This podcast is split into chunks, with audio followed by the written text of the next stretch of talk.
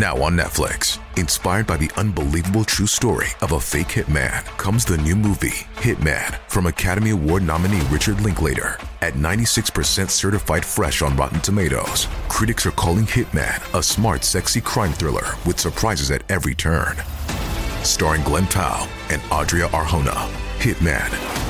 Now playing on Netflix and in select theaters. Rated R.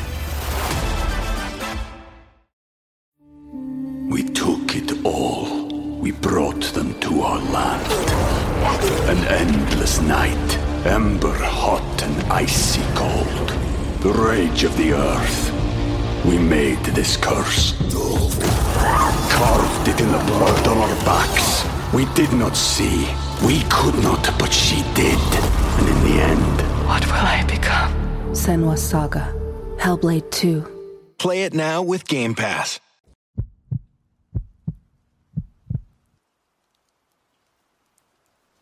This just happened a couple of hours ago. I'm still pretty shaken up and wanted to post the story here in case someone can think of a rational explanation. A little bit of background. I left my childhood home a couple of years ago and moved out of state for work. I visit every few months, and I just arrived back in town for one of those visits today. I have a good relationship with my parents, and it's always great to see them in person again. It's also always great to see Judy, the little gray schnauzer I grew up with. She's about 17 now, but she's still pretty spry and energetic, always racing around my parents' little dirt backyard and barking up a storm at the slightest provocation. Anyway, after I arrived, we ordered pizza and talked over the dinner table about my career, my dad's retirement plans, sports, politics, and all that stuff. I didn't notice anything wrong then. Nothing seemed awry. My parents were chatting away. Judy was sitting patiently on the floor by my chair, watching me intently and wagging her tail every time I brought a slice of pizza to my mouth. Everything was fine. Then, as we were finishing up, I heard a bark from outside. It sounded like Judy, so I instinctively glanced over at the screen door leading to the backyard, and to my utter shock, I saw a small gray dog, the spitting image of Judy, strolling across the dirt. The sun had begun to set, but I could still see the dog very clearly in the twilight, and under any other circumstances, I would have been certain it was Judy. The mystery dog had the same comically large mustache and much smaller beard, the same unusually short legs for the breed, the same long streaks of white fur, even the same asymmetrical ears, with one drooping noticeably more than the other. I saw it for probably a full ten seconds before it ambled out of view, and I was sure it was not some other miniature schnauzer. It was my dog, my family's dog. It was Judy. But that was impossible, because Judy was still sitting right beside me, waiting patiently for scraps. I looked at my parents, ready to make a baffled quip about what I'd seen, but the words died in my mouth when I saw that all the color had drained from their faces. They were so pale that for a split second I almost thought they were both having some sort of medical crisis. That's where my mind automatically went anyway. I ended up stammering something to the effect of, uh, did you guys see that? My dad leaned forward very stiffly and explained to me in a hushed, grave tone that this had been happening for months. They had been seeing and hearing this doppelganger dog in their backyard since a few weeks after my last visit. They had been staying inside at night and had even, they said, gone so far as to buy Judy a litter box so they didn't have to let her out at night before they went to bed, although I'm not sure how adept she is at using it. Sometimes it came several nights a week. Sometimes it stayed away so long that they were nearly able to put it out of their minds. Occasionally it would scratch at the door and whine to be let in, and my parents would lock themselves in another room and hold Judy, the real Judy, tightly until the sound stopped. Whenever they had managed to muster the courage to step outside and look for it, it was nowhere to be found, and the backyard of that house is not large. It doesn't have any places for a dog to hide, nor is there any way a small dog could get into or out of it, at least not that I or my parents can think of.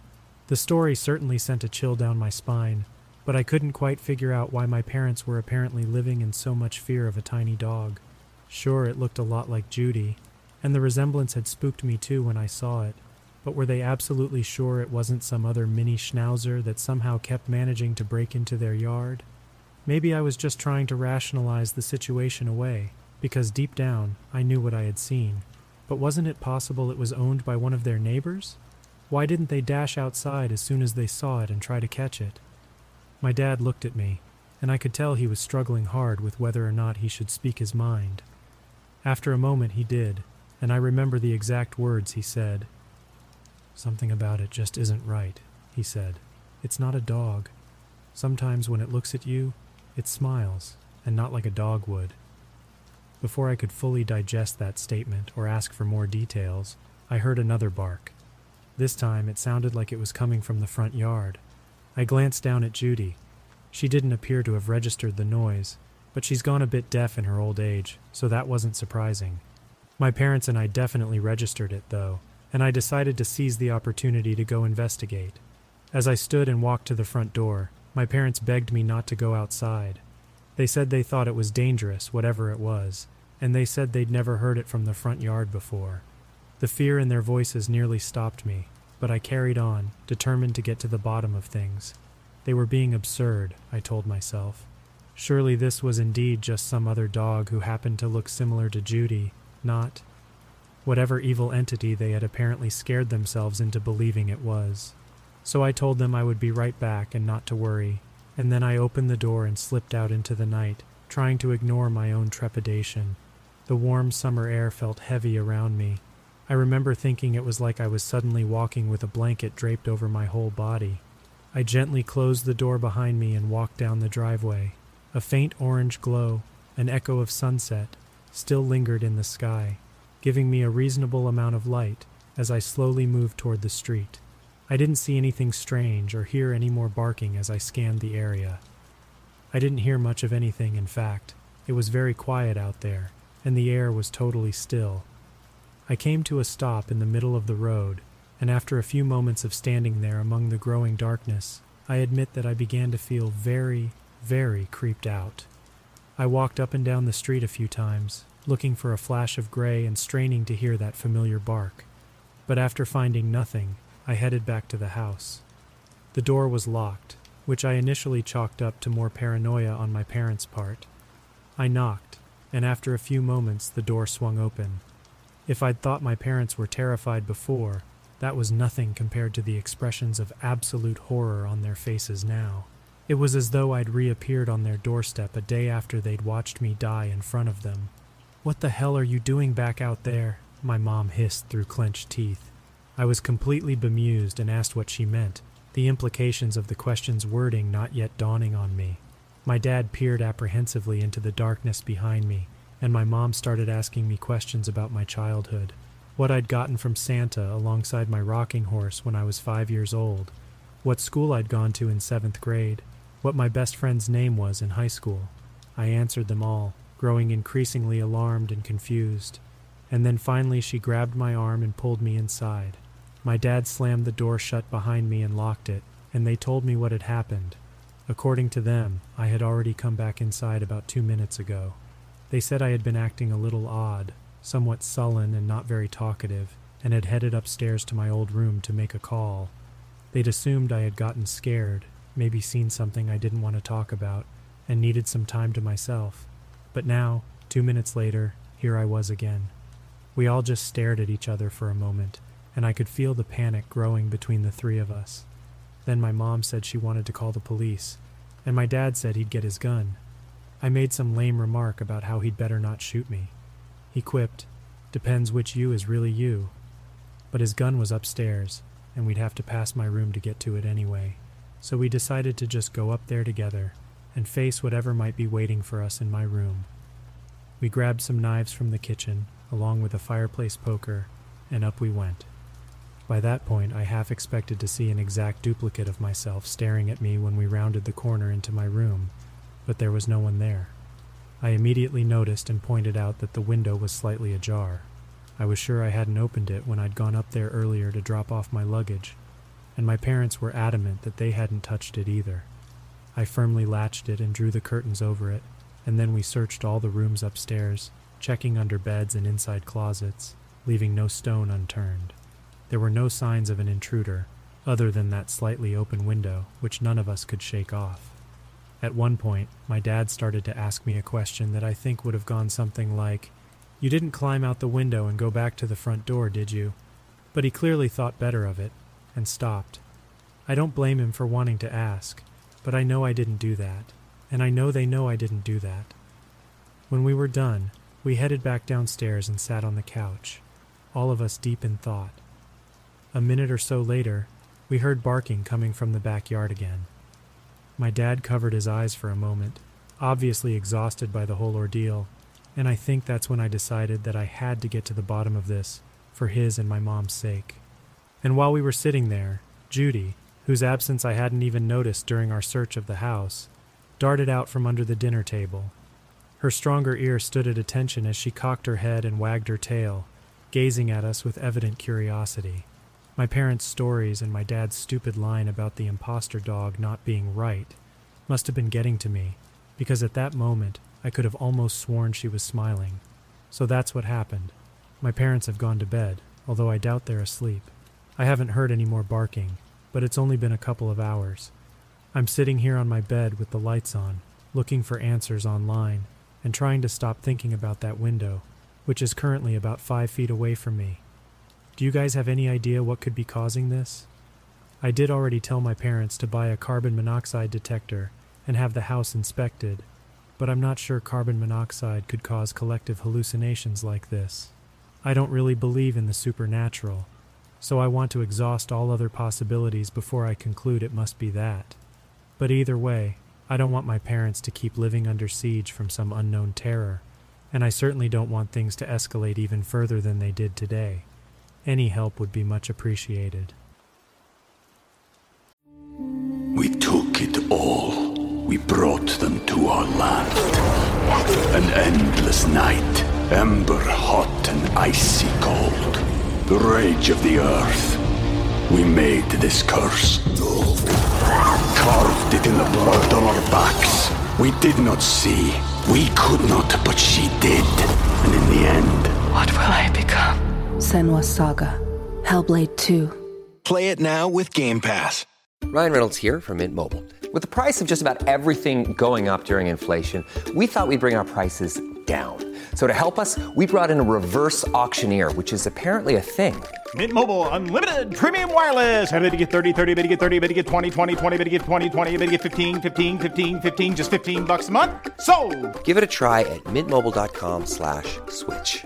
$45 up front for three months plus taxes and fees. Promo rate for new customers for limited time. Unlimited more than 40 gigabytes per month. Slows. Full terms at mintmobile.com.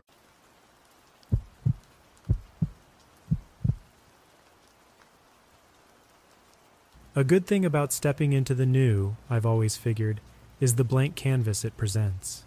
Like starting a new painting or cracking open a fresh book. The tang of possibility mingles with a dash of trepidation, both equally seductive. But this, this was something different. On my first day, I found myself standing on the edge of a dense forest, my eyes tracing the sturdy outline of a watchtower looming above the canopy. She was a wooden structure, older than sin, perched proudly atop a hundred foot elevation. I liked her at once. My name is the only one that matters in this story, and that's because I'm the one telling it.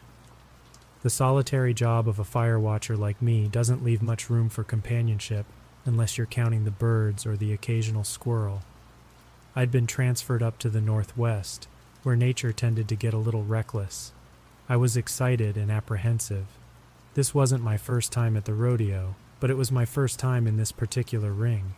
Entering the cabin, I found it surprisingly well furnished an old bunk bed, a small kitchen, a swivel chair, and most importantly, a panoramic view of an endless sea of green. But what caught my eye was an old worn journal sitting on the desk, its cover yellowed and pages slightly curled at the edges. Curiosity is a funny thing. It pulls you towards the unknown, even if that unknown might scare the living daylights out of you. I picked up the journal, noting the faded handwriting on the first page. The journal entries began in the year 1989, penned by someone named Teddy.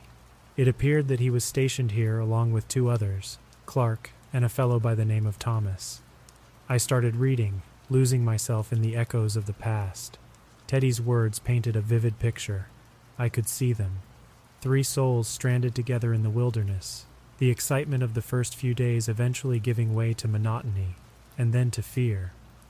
Fear, after all, tends to creep in when we least expect it. There was something strangely captivating about reading another man's thoughts, especially when they were written in isolation, in the midst of dense woods. Teddy's writing was frank, bare, and laced with an undercurrent of something that felt ominously like dread. Just as I was deeply engrossed in Teddy's entries, a sound jerked me back to the present. Two men appeared at the entrance of the tower. They introduced themselves as Gary and Harold, my new companions for the next 180 days. The two men had the weary eyes of those who'd been living off civilization's grid longer than they'd care to admit. I found myself studying them, thinking about the journal in my hands. There were many questions swimming around in my mind, but for the moment, they remained unspoken. I kept my newfound discovery to myself. After all, we were just getting to know each other. No need to start off on an eerie note. As I laid down the journal, ready to make my introductions, a strange realization washed over me. I could remember my name, I could remember the basics of my job, I could remember the loneliness that led me to it. But for the life of me, I couldn't remember how I got here. In the dimming twilight, with the whispers of Teddy's entries echoing in my head, that thought felt more than a little unsettling. Days slipped by with a deceptive calmness. Each dawn, I found myself drawn to Teddy's journal. It was like piecing together a puzzle, one word at a time, with the picture growing clearer and more foreboding.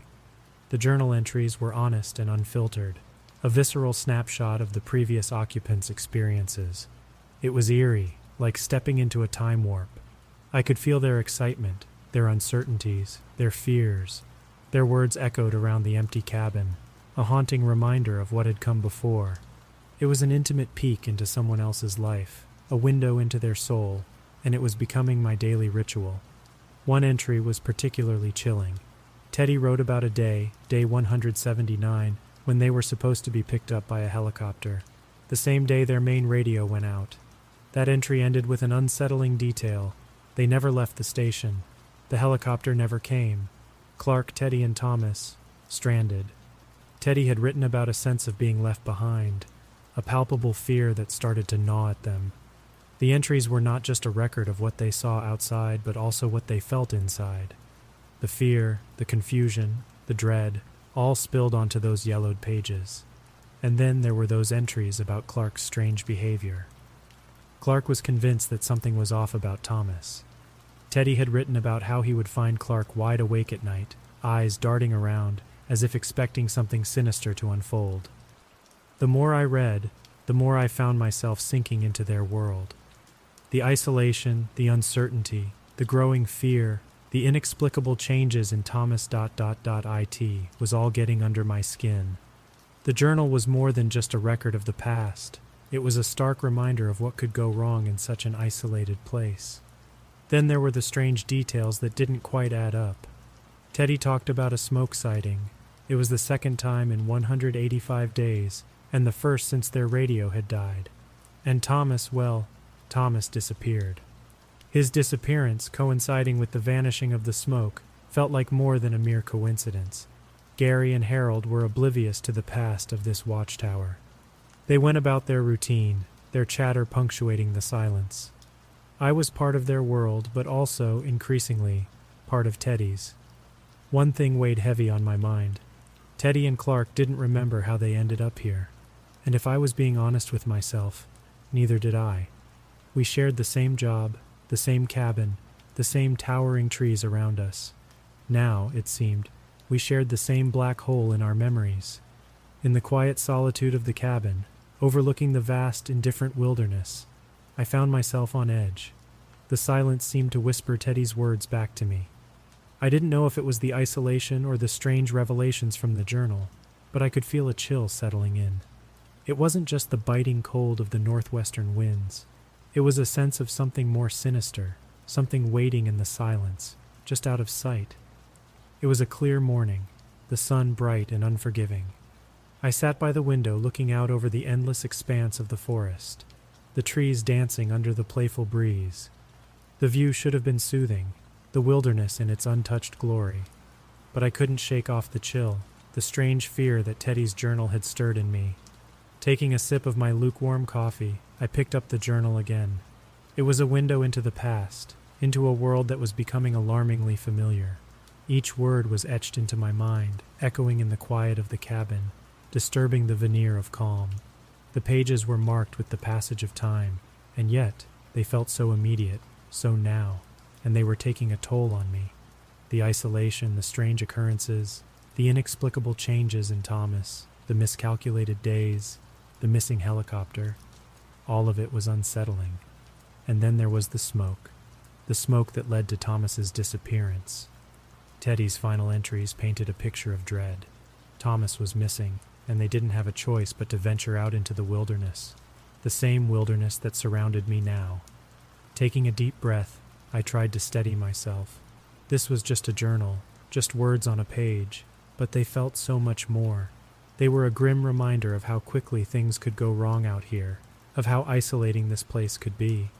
Gary and Harold were blissfully unaware of the weight of the past, cheerfully chatting over breakfast. Their laughter rang hollow in my ears, a stark contrast to the chilling words in front of me. Should I tell them? But what would I say? How do I explain this creeping fear, this growing sense of unease? And then there was the black hole in my memory.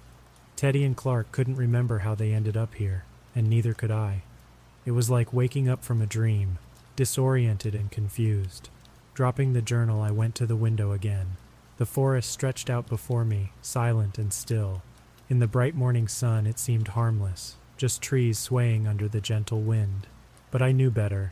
The journal had told me so. Turning back to the room, I found my gaze falling on the stairs leading to the watchtower, the same stairs Clark talked about, where Thomas used to stand and watch them. The thought sent a chill down my spine. Deciding to shake off the unsettling thoughts, I decided to explore. If this was my reality for the next few months, I better get used to it. I told Gary and Harold I was taking a walk, avoiding their curious glances. Stepping out into the open, the crisp air filled my lungs. The wilderness loomed large, its towering trees casting long shadows. My heart pounded in my chest as I ventured deeper. I could almost hear the whispering woods, their silent stories echoing in the wind. I knew I was walking the same path that Thomas had taken, his fate sealed somewhere out here. But I had no other choice, because whatever was out here, whatever secrets this forest held, they held the key to our past. And maybe, just maybe, they could help me understand why I couldn't remember how I got here. As days passed, my mind became a battleground of fear and reason, with the forest acting as a constant, silent spectator. Gary and Harold continued their daily routines, unaware of the anxiety gnawing at my heart. Yet the shadows of Teddy's journal never left my side, turning the cabin into a tomb of unknown secrets. Thomas's disappearance had haunted Teddy and Clark, and now his nameless fate seemed to linger in the silence, weaving into the undercurrent of my own solitude. A thought began to nag at me. What if Thomas had found something, something that he didn't want to share, something that led to his disappearance? The more I dwelt on it, the more plausible it became. With a newfound purpose, I decided to revisit the path Thomas took on the day he vanished. It was a risk, but it was one I was willing to take. I traced the route from the watchtower to the edge of the forest, my heart pounding in my chest. The forest was an enigma, a serene beauty masking its dark underbelly. It felt as if I was walking into the mouth of a monster. Every rustle of leaves and creaking branches sent icy chills down my spine. But the thought of uncovering something, anything, kept me going. After hours of walking, I found myself standing in front of an old tree with peculiar markings. They looked deliberate, man made. I thought back to Teddy's journal. There was no mention of this. Yet it felt significant. Reaching out, I traced the markings with my fingers, the rough texture told stories of harsh weather and a relentless struggle for survival. But these etchings were different, they felt, intentional. This tree had been marked, but why? And by who? I spent the rest of the day exploring the surroundings, but the only revelation was the marked tree. As nightfall approached, I headed back, the tree's image ingrained in my mind. Back at the cabin, I struggled with my discovery. Did Thomas mark the tree? Was it a sign? An SOS, perhaps?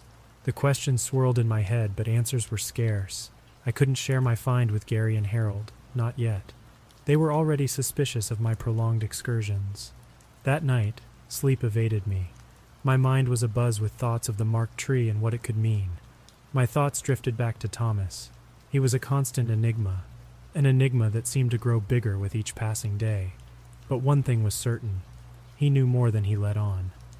I had a mission now to uncover the secrets Thomas left behind. The marked tree was my starting point. I knew I had to return, to dig deeper.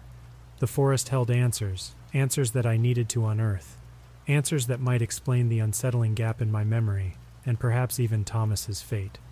As I lay in the darkness, I couldn't help but glance at the staircase leading to the watchtower, a reminder of the unease we shared with our predecessors. A harsh truth lingered in the silence, a truth that made my blood run cold. I was caught in the same trap as Teddy and Clark, isolated in this wilderness, surrounded by secrets. I couldn't escape this place or its past. It was my reality, and I had to face it. A week had passed since my discovery of the marked tree. Its existence had brought new urgency to our purpose here in the watchtower, but I hadn't shared anything about it with Gary and Harold. Not yet. I needed more proof, more tangible evidence. I needed to find something solid, something that would expose the forgotten pages of our shared past. In the following days, I roamed the woods for hours, each day venturing farther than the last. Each step took me deeper into the forest's labyrinthine heart. The tree with its peculiar markings became my anchor. Its presence, strange as it was, gave me hope. On one of these expeditions, I stumbled upon something that made my heart race. A small clearing hidden in the depths of the forest, obscured by thorny undergrowth. At the center, I found a charred patch of earth. Someone had made a fire here, and not long ago. I knelt, sifting through the ashes, and found a small piece of metal, twisted and burnt, a buckle of some sort. It had to be Thomas's. It had to be a clue. My heart pounded as I pocketed the buckle and made my way back to the watchtower, my mind spinning with possibilities. But as I approached the tower, I saw something that sent a shiver down my spine. A figure standing near the base of the tower, looking up, just as Clark had described Thomas doing in Teddy's journal. I approached, stepping lightly on the fallen leaves. As I got closer, I saw it was Harold. He stood unmoving, staring at the tower, his face unreadable in the pale moonlight. I called out to him, but he didn't respond. A cold sense of dread swept over me as I remembered Clark's words. He comes up the stairs, and and just looks at us, stares at us.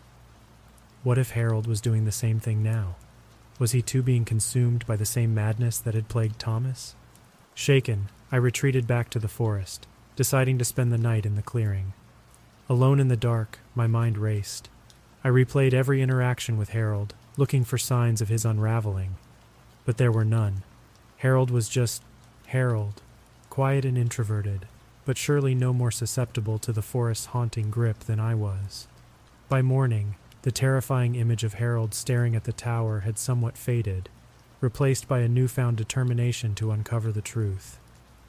I returned to the watchtower where Harold was making breakfast, his demeanor entirely normal.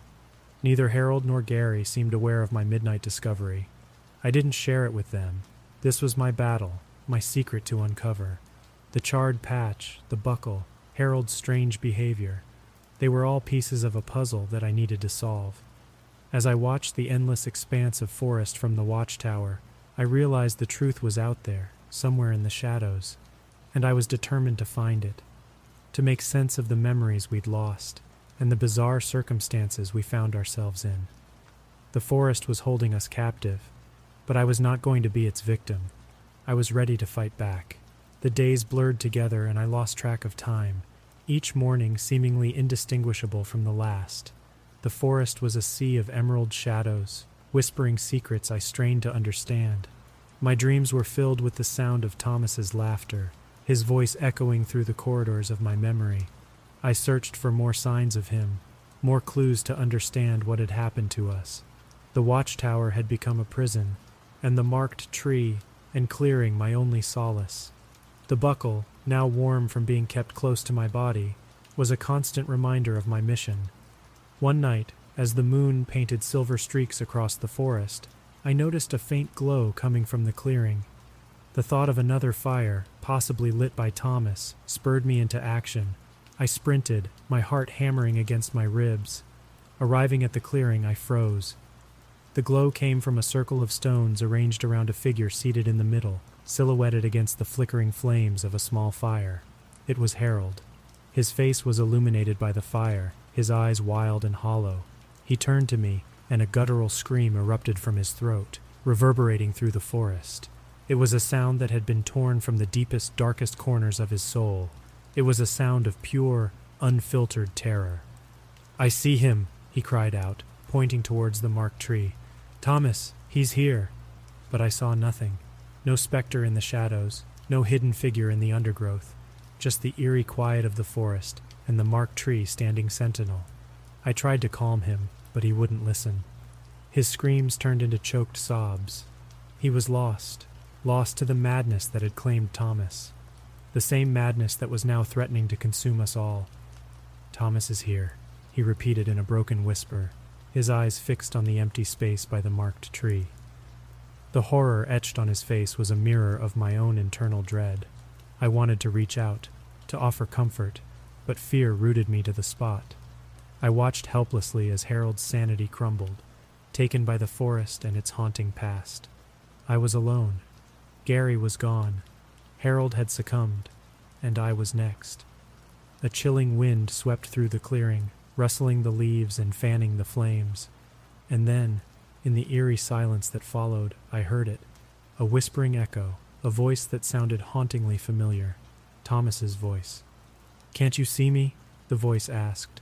It was soft, almost friendly, but the chilling undertone sent a shiver down my spine.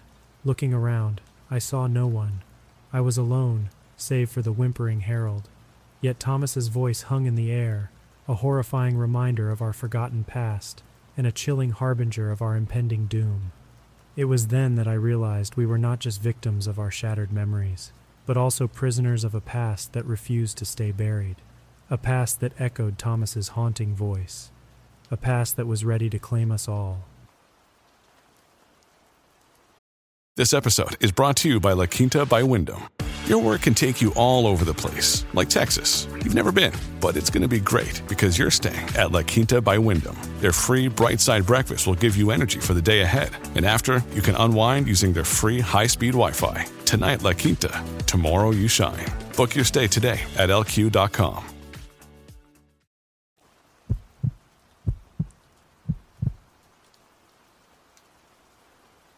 The twilight hour had thrown its blanket across the earth when I began to take stock of my circumstances.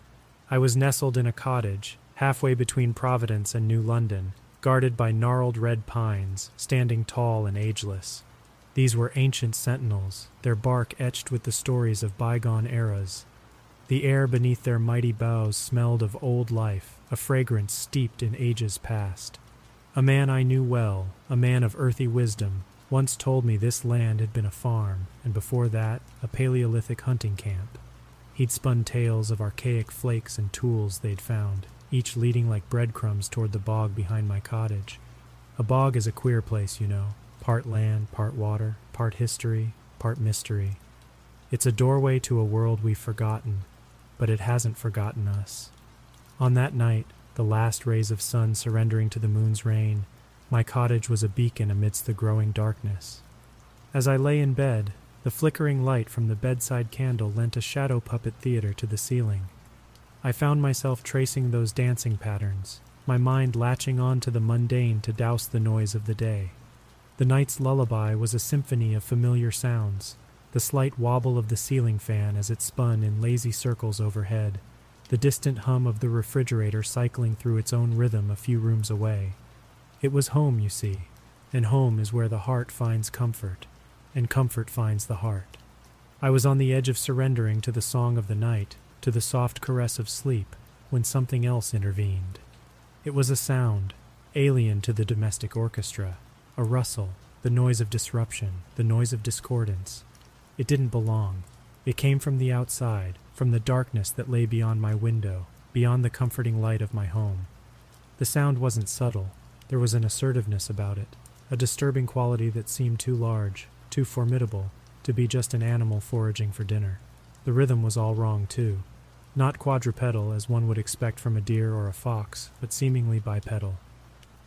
There was something deeply unsettling about the cadence thump, drag, thump, drag, as if a man were trying to walk on feet he didn't quite own.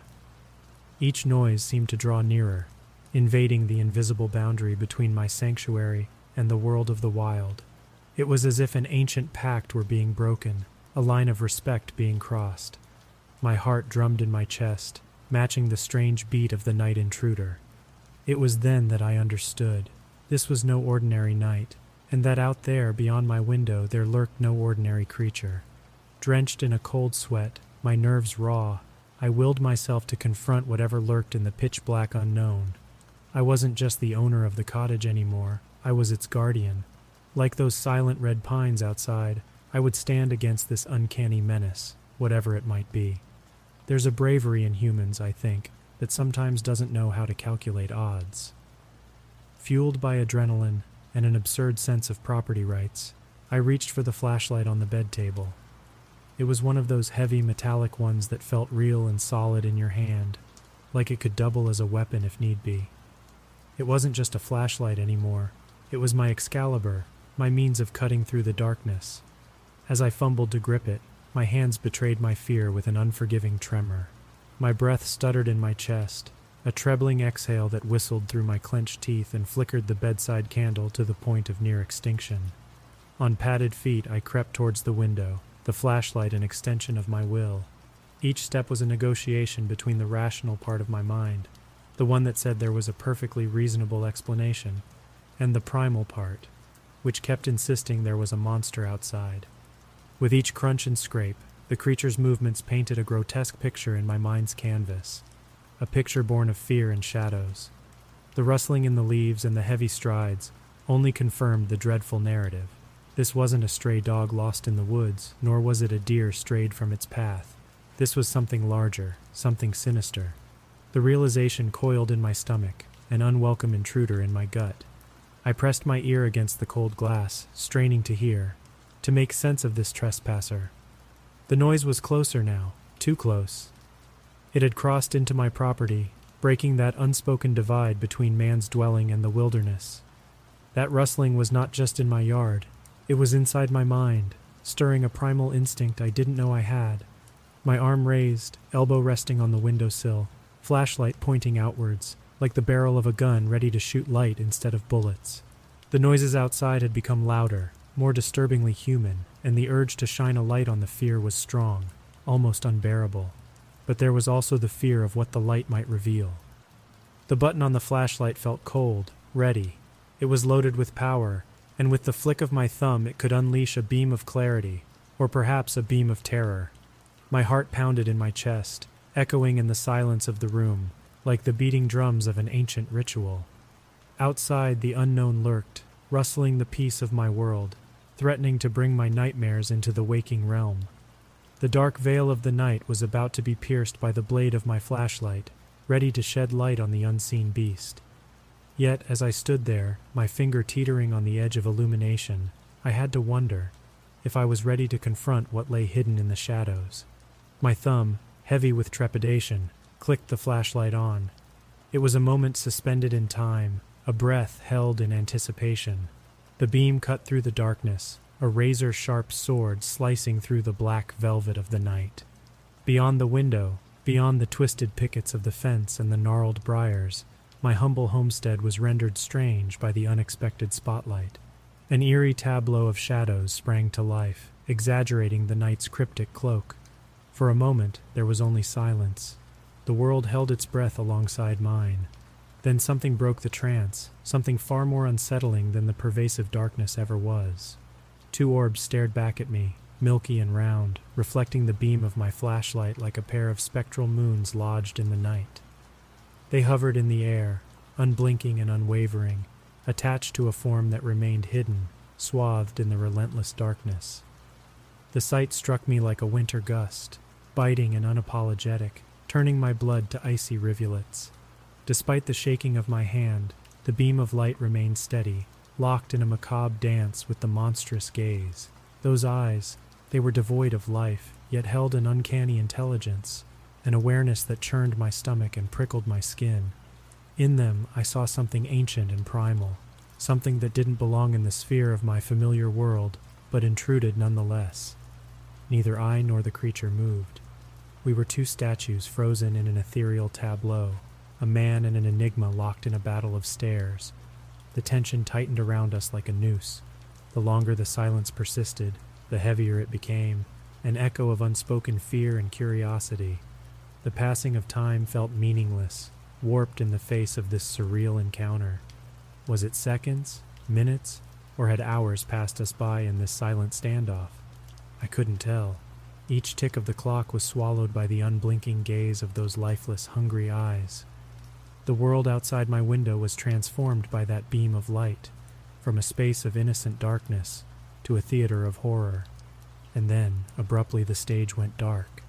The flashlight's beam dwindled, flickered, and then finally extinguished, succumbing to the sudden death of its batteries. The flashlight slipped from my fingers, thudding onto the wooden floor, echoing my shocked realization.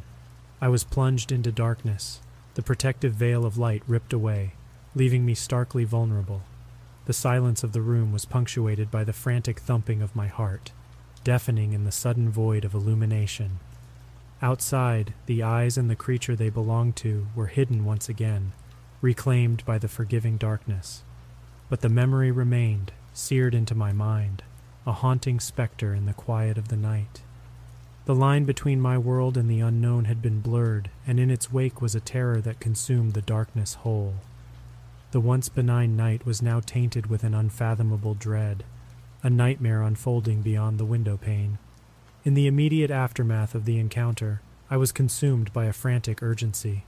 The rustling from outside had resumed, a harsh reminder that my uninvited guest was still out there, lurking in the darkness.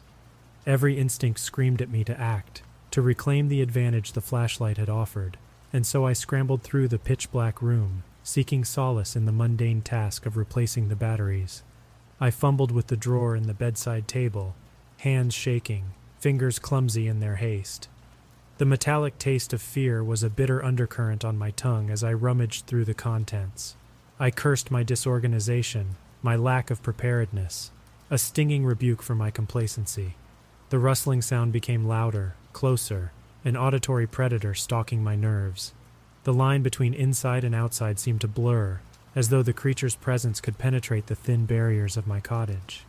It was as if the shadows themselves were alive, shifting and whispering tales of ancient horrors, of monstrosities that lurked just beyond the grasp of the light. At last, my fingers closed around the familiar cylindrical shape of batteries. With a sigh of relief that sounded more like a whimper, I replaced the dead ones in my flashlight, the metallic clink echoing through the room like a warrior's rallying cry. Then, armed once again with my beacon of light, I pointed the flashlight at the window, my heartbeat sinking with the rhythm of my trembling fingers. The beam cut across the room, landing on the glass pane that separated me from the inscrutable horror outside. I half expected to see the eyes again, staring back at me with their eerie glow, but instead, I was met with an abyss of emptiness. A sweep of the flashlight across the tree line yielded nothing but the ordinary night landscape. The eyes were gone. The creature, too, had retreated, leaving behind only the echoes of its presence. The normalcy that returned to my backyard was almost jarring, a stark contrast to the surreal episode I had just lived through. My mind reeled, struggling to reconcile the terrifying reality of those eyes with the quiet serenity of my garden now. I was left grappling with an unknown terror that had made a chilling debut and then exited the stage, leaving no trace behind. But traces are not always physical. Some are left behind on the canvas of the mind, becoming part of the scenery of our thoughts. The image of those dead, hungry eyes, was etched deep within my consciousness, haunting me long after the creature had disappeared. That night, the darkness grew, wrapping my cottage and my mind in its inky shroud. I lay awake, staring at the ceiling, the tranquility of sleep snatched away by the echo of those eyes. For every time I closed my eyes, I saw them, unblinking, unfeeling, and unforgettable. I was a prisoner in my own home, shackled by a fear that sprang from an unseen terror. The once comforting silence of the night was now a specter, its quiet whispers echoing the rustling leaves and the hungry gaze of my uninvited guest. The days that followed were a slow, maddening crawl. Each night I would lie in bed, my mind echoing with the spectral gaze of the unknown creature. The beast had made its retreat, but those eyes, those hungry, lifeless eyes, were everywhere. They were the plague, and I, the unwilling host. I was imprisoned within the walls of my own mind, a captive audience to a ceaseless horror show. My once serene haven, nestled in the embrace of the red pines, had morphed into a fortress of dread. I found no comfort in the rustle of the leaves or the sighing wind. Each sound was a ghastly reminder of the eyes in the dark, the unseen entity that had dared to trespass into my sanctuary, forever marring its peace. Every shadow seemed pregnant with lurking horrors, every rustle a phantom of those heavy strides. The very air around the cottage was tainted, carrying whispers of the terror that had passed. I was living in a Stephen King novel, besieged by a monster that had revealed only a fraction of its horror. Daylight brought no reprieve, the sun's rays felt mocking, illuminating a world that had been corrupted by the unseen beast. Even the birds seemed to have changed their tunes, their melodies sounding more like dirges. Every mundane detail, every benign moment was a ticking bomb of anxiety, waiting to explode into a cacophony of fear. Nights, once my solace, now stretched out like dark, timeless chasms. Sleep was a distant memory, a sweet oblivion that was ruthlessly snatched away by the eyes, they would haunt my dreams when I managed a moment's respite, unblinking orbs in the black void. They were devoid of life, yet held a monstrous hunger that turned my dreams into nightmares, a relentless chase through a forest of dread. I felt the creature's eyes on me, even when I didn't see them. They lived in my reflection, stared back at me from every corner, turning the cottage into a house of mirrors, each reflecting my own terror stricken face. I could see them in the darkest corners of my home, lurking in the silence of the night, projecting their ghostly glare onto the canvas of my world. The boundary between reality and my fear blurred perception was slowly eroding. My mind was a battlefield, with sanity and terror grappling for control. The eyes weren't just in the woods anymore, they were inside my head, gnawing at my consciousness, making me question every shadow, every sound, every waking moment. I was no longer living in my cottage. I was trapped within the hollow, echoing chambers of my own mind, terrorized by an unseen horror that had staked its claim on my sanity. My last shred of rationality told me that I had to escape, to flee this home turned prison. But where could I go? Those eyes were not just in the woods anymore. They were in me, part of me, a horrifying stain on my existence. In the end, it didn't matter whether the creature in the woods was real or just a figment of my fear addled mind. It had achieved its purpose. The once familiar contours of my world had been altered, distorted by the lens of fear. The fear of the unseen had left me as hollow and lifeless as the eyes that haunted me, a terrifying monument to the terror that had intruded upon my world. In my fight against the unseen beast, I had become the embodiment of my own horror story. This episode is brought to you by Reese's Peanut Butter Cups. In breaking news, leading scientists worldwide are conducting experiments to determine if Reese's Peanut Butter Cups are the perfect combination of peanut butter and chocolate. However, it appears the study was inconclusive, as the scientists couldn't help but eat all the Reese's. Because when you want something sweet, you can't do better than Reese's. Find Reese's now at a store near you.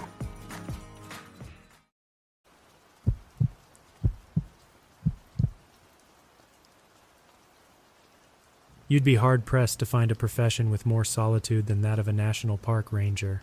I've known that quiet all my life. It's like an old friend to me. I was hired on just shy of 20 years ago, when there were no traffic jams in Yellowstone or sightings of black bears in your backyards. I remember those days with my job description reading something like, Ensure the preservation of nature's balance. It's a different world out here now. The wilderness isn't the untouched sanctuary it used to be. You'd reckon my years of service have made me immune to the changes. In reality, it's made me more sensitive to every shift, every oddity.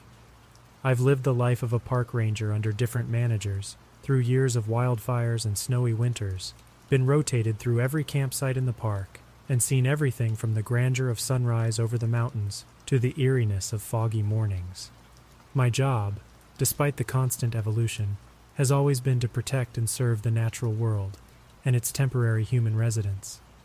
Life's tranquil out here most times. Your mind finds peace in the rhythmic rustling of leaves, the orchestrated symphony of the wilderness, or the raw, unfiltered sight of nature in all its grandeur.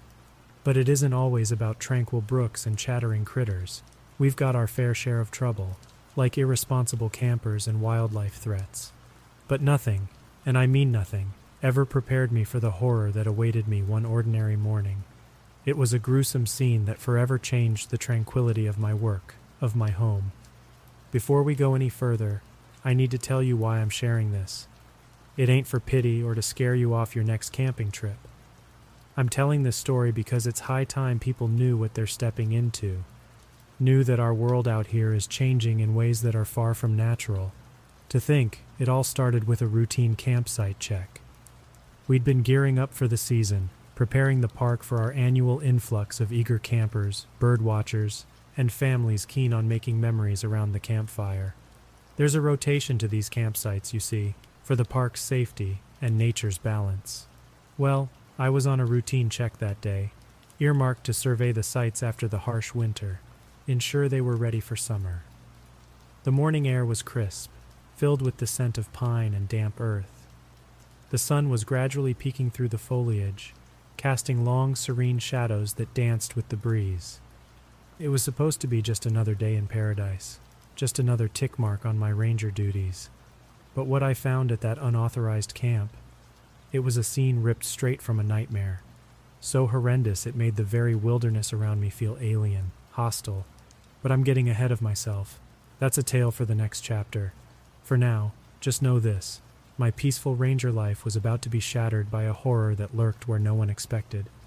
To understand what happened that day, you need to appreciate the intimacy I share with these woods. Every rustling leaf, every bird song, every subtle shift in the wind. It's all a part of my personal symphony, a symphony I've conducted for the better part of two decades. To me, these woods are more than just a landscape. They're a living, breathing entity with a heartbeat as vibrant and steady as my own. But when I stumbled upon that unauthorized campsite, the heartbeat of the forest fell silent. The birds didn't sing, the leaves didn't rustle, even the wind seemed to hold its breath. The only sound was my own heart, pounding in my chest like the drum of a frightened war party. The first thing I noticed was the smell, a rank odor, like rotting meat left out in the sun. I've come across my share of carrion in the wild, the remnants of a predator's feast, or an animal that didn't survive the winter. But this was different. It was a stench that hit you like a punch to the gut, raw and visceral, enough to make a grown man gag. And I did. Through the nausea, I made out the source of the stench. A tent, collapsed and torn to shreds, and around it, a chaos of shredded belongings. A camping trip turned disaster, it seemed. But where were the campers? I called out, hoping against hope for an answer but my words died in the silence. I ventured further into the chaos, every step a battle against the bile rising in my throat. That's when I saw it the blood, dried and blackened, splattered across the campsite like a deranged artist's painting. The sight of it made my blood run cold. There wasn't a sign of any bodies, but the amount of blood suggested a grim fate for the campers. The reality of it hit me like a sucker punch, making my head spin. I fell to my knees, the taste of bile burning in my throat. I've dealt with deaths in the park before accidents, medical emergencies. They're unfortunate, but they happen. This was something else, something I'd never seen or even imagined. A massacre, it seemed, had unfolded in the place I'd called home. And the most disturbing part? There were no footprints, no tire tracks, nothing to suggest that the campers had been attacked by a human assailant. Instead, there were large, deep claw marks etched in the earth around the site, claw marks that matched no animal known to roam these parts. As I took in the grisly scene, a feeling of dread settled in my bones. Something was out there in my woods, something deadly and unknown, and I was the only line of defense between it and the thousands of park visitors who would soon be flooding in for the summer. I stumbled back to my ranger vehicle, my legs feeling like lead. The shock was setting in, and my mind was spinning with questions. What had happened here? Who or what had done this? And most importantly, How could I stop it from happening again? As the chilling wind swept through the forest, I made a silent vow. Whatever was out there, I would find it and stop it. After all, I'm a ranger, and these are my woods. Most people see only the beauty of the wilderness.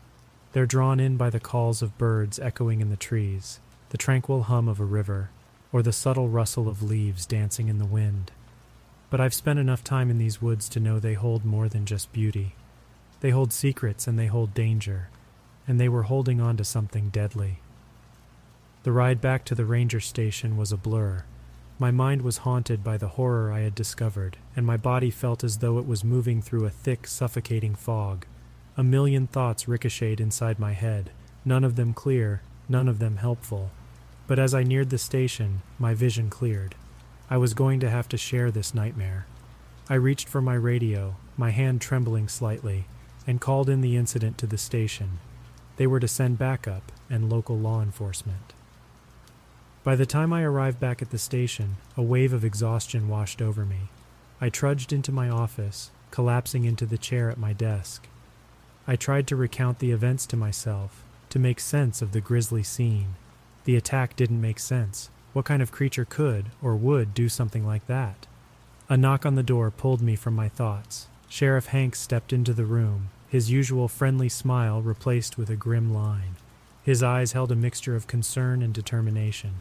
He was a good man, Sheriff Hanks, steady and dependable, but I could see that this situation had shaken him too. Joe, he started, using the informal nickname we'd adopted over the years. I've seen the photos. It's bad, real bad. He leaned against the doorframe, his brow furrowed in deep thought. Could be a bear, or a mountain lion, he suggested. I wanted to believe him. I wanted to think that this was just nature taking its course. But I knew better. The claw marks, the sheer force of the attack, it didn't match any animal I knew. I shook my head. No, Ed, this wasn't a bear. This wasn't a mountain lion. I paused, swallowing the lump in my throat. This was something else. The room fell silent. I could see the sheriff's mind working, considering the possibility. Then he nodded. All right, we'll start there. Let's figure out what we're dealing with. As he left the room, I felt a strange sense of relief. Yes, there was a monstrous mystery lurking in my park, but I wasn't alone in this fight. With the sheriff on board and the rest of the park staff alerted, we were a team, and we were going to find whatever it was that was terrorizing my wilderness. For the rest of the day, I found myself consumed by the task at hand. There were calls to be made, reports to be filed, trails to be closed. But as night fell and the tasks wound down, I was left alone with my thoughts once again. Alone, but determined. I was going to protect my park, my wilderness, and I was going to catch a monster. Some days the wild has a way of wrapping itself around you like a comforting blanket. The rustling leaves, the whistling wind, the chirping birds. It's like a symphony that lulls you into a state of tranquility. But not that day. That day the wilderness seemed menacing. Every whisper of the trees felt like a warning. I got to the crime scene with a heavy heart, my nerves buzzing with dread. It was eerily silent when I arrived, the usual cacophony of nature drowned out by an ominous stillness. And there, right at the edge of the clearing, I found it the markings, the hunter's mark. A deep chill ran down my spine as I surveyed the markings etched into the bark of a towering pine. It was an eerie symbol, a series of intersecting lines and circles that made no sense to me, but its unfamiliarity didn't make it any less daunting. Toby joined me, arriving just as the last rays of sunlight were beginning to disappear. I watched as his face fell at the sight of the markings, his usual jovial demeanor replaced with a grim seriousness. Never seen anything like it, Joe, he murmured, his brow furrowed in concern. We fell into a tense silence, both of us lost in our own thoughts. I was pondering over the markings, trying to make sense of it all. But the more I tried, the more it eluded me. Was it a code, a message, or just a sick signature left behind by a monstrous predator? After a while, Toby broke the silence. We need to call in some experts, Joe. This is beyond us. I nodded, agreeing with him. We were rangers, protectors of the wilderness, not crime scene investigators or monster hunters. As the sun finally disappeared, plunging the clearing into darkness, a sense of unease settled over me. I cast one last look at the markings, etched deep and deliberate in the tree, and shivered. It felt like a declaration of dominance, a clear message that we were not the hunters here, but the hunted. Back at the ranger station, I found myself restless. There was a gnawing fear deep in my gut, a feeling of impending doom that I couldn't shake. I paced the floor, pored over maps, scanned through old reports, but nothing helped. The park was my home, a place I knew better than anywhere else, and something had invaded it. The call to the experts was made. A team of anthropologists, a few crime scene investigators, and even a big cat specialist were en route. We needed all the help we could get. I didn't know what we were up against, but I was determined to protect my home. I wouldn't let this beast take any more lives. As I finally settled into bed, exhaustion overtaking me, I couldn't help but feel a strange sense of anticipation. The next day was going to bring answers. It had to. I wasn't just a ranger anymore, I was a hunter, and I was on the trail of a beast. I closed my eyes, the hunter's mark etched into my mind, and drifted into a restless sleep, ready to face whatever tomorrow would bring. Dawn broke with a leaden sky, pregnant with the threat of a storm. The team arrived in hushed silence, their grim expressions echoing the mood of the wilderness. Introductions were made, coffee was poured, and soon we were all huddled around a makeshift table, examining the hunter's mark.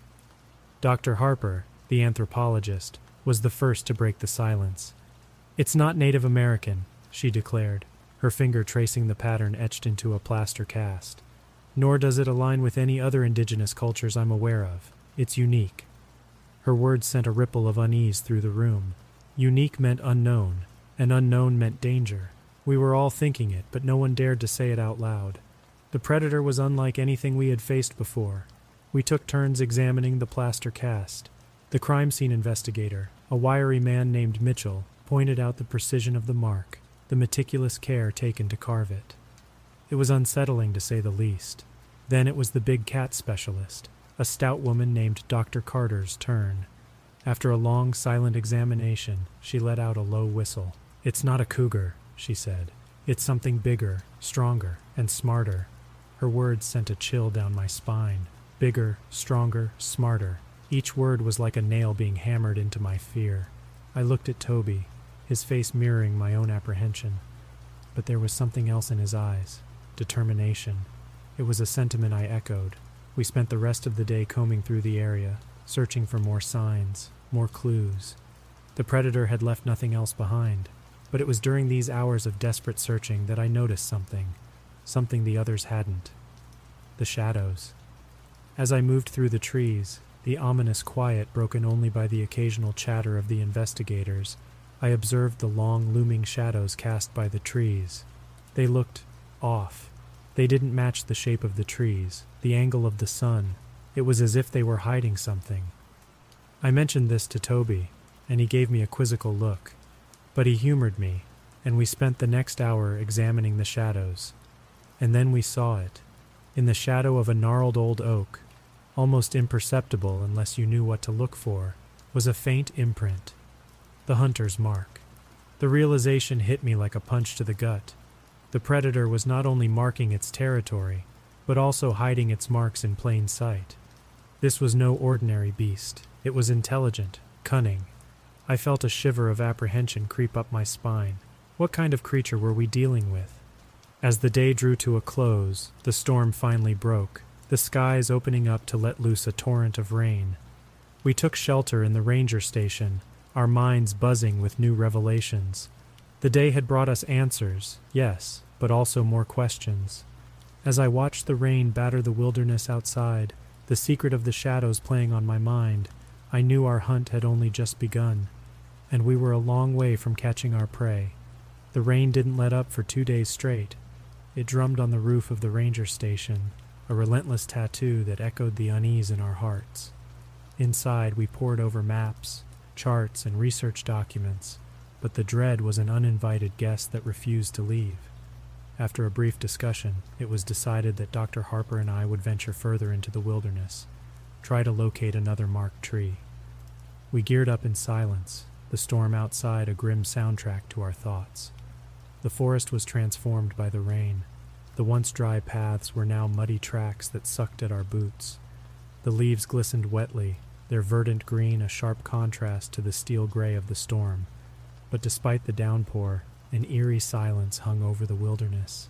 It was as if nature itself was holding its breath. Dr. Harper and I trudged through the rain soaked wilderness. Her usually chatty demeanor was replaced by a grim determination. She was here to find answers, to uncover the secrets hidden in these woods, and she would not be deterred by a little rain or the ever present sense of danger. It was mid afternoon when we found it a tree, its bark scarred with the same mark. It was hidden in the shadow, just like before. We examined the tree, took pictures, cast a mold. But the find brought us little joy. If anything, it deepened the pit in our stomachs. The marks were fresh, meaning the predator was still nearby, still hunting. As we made our way back to the station, the forest seemed to close in around us. Every rustle of leaves, every creak of a branch made us jump. Our senses were on high alert, our nerves stretched thin. I felt a pang of regret for dragging Dr. Harper into this, but she showed no signs of fear.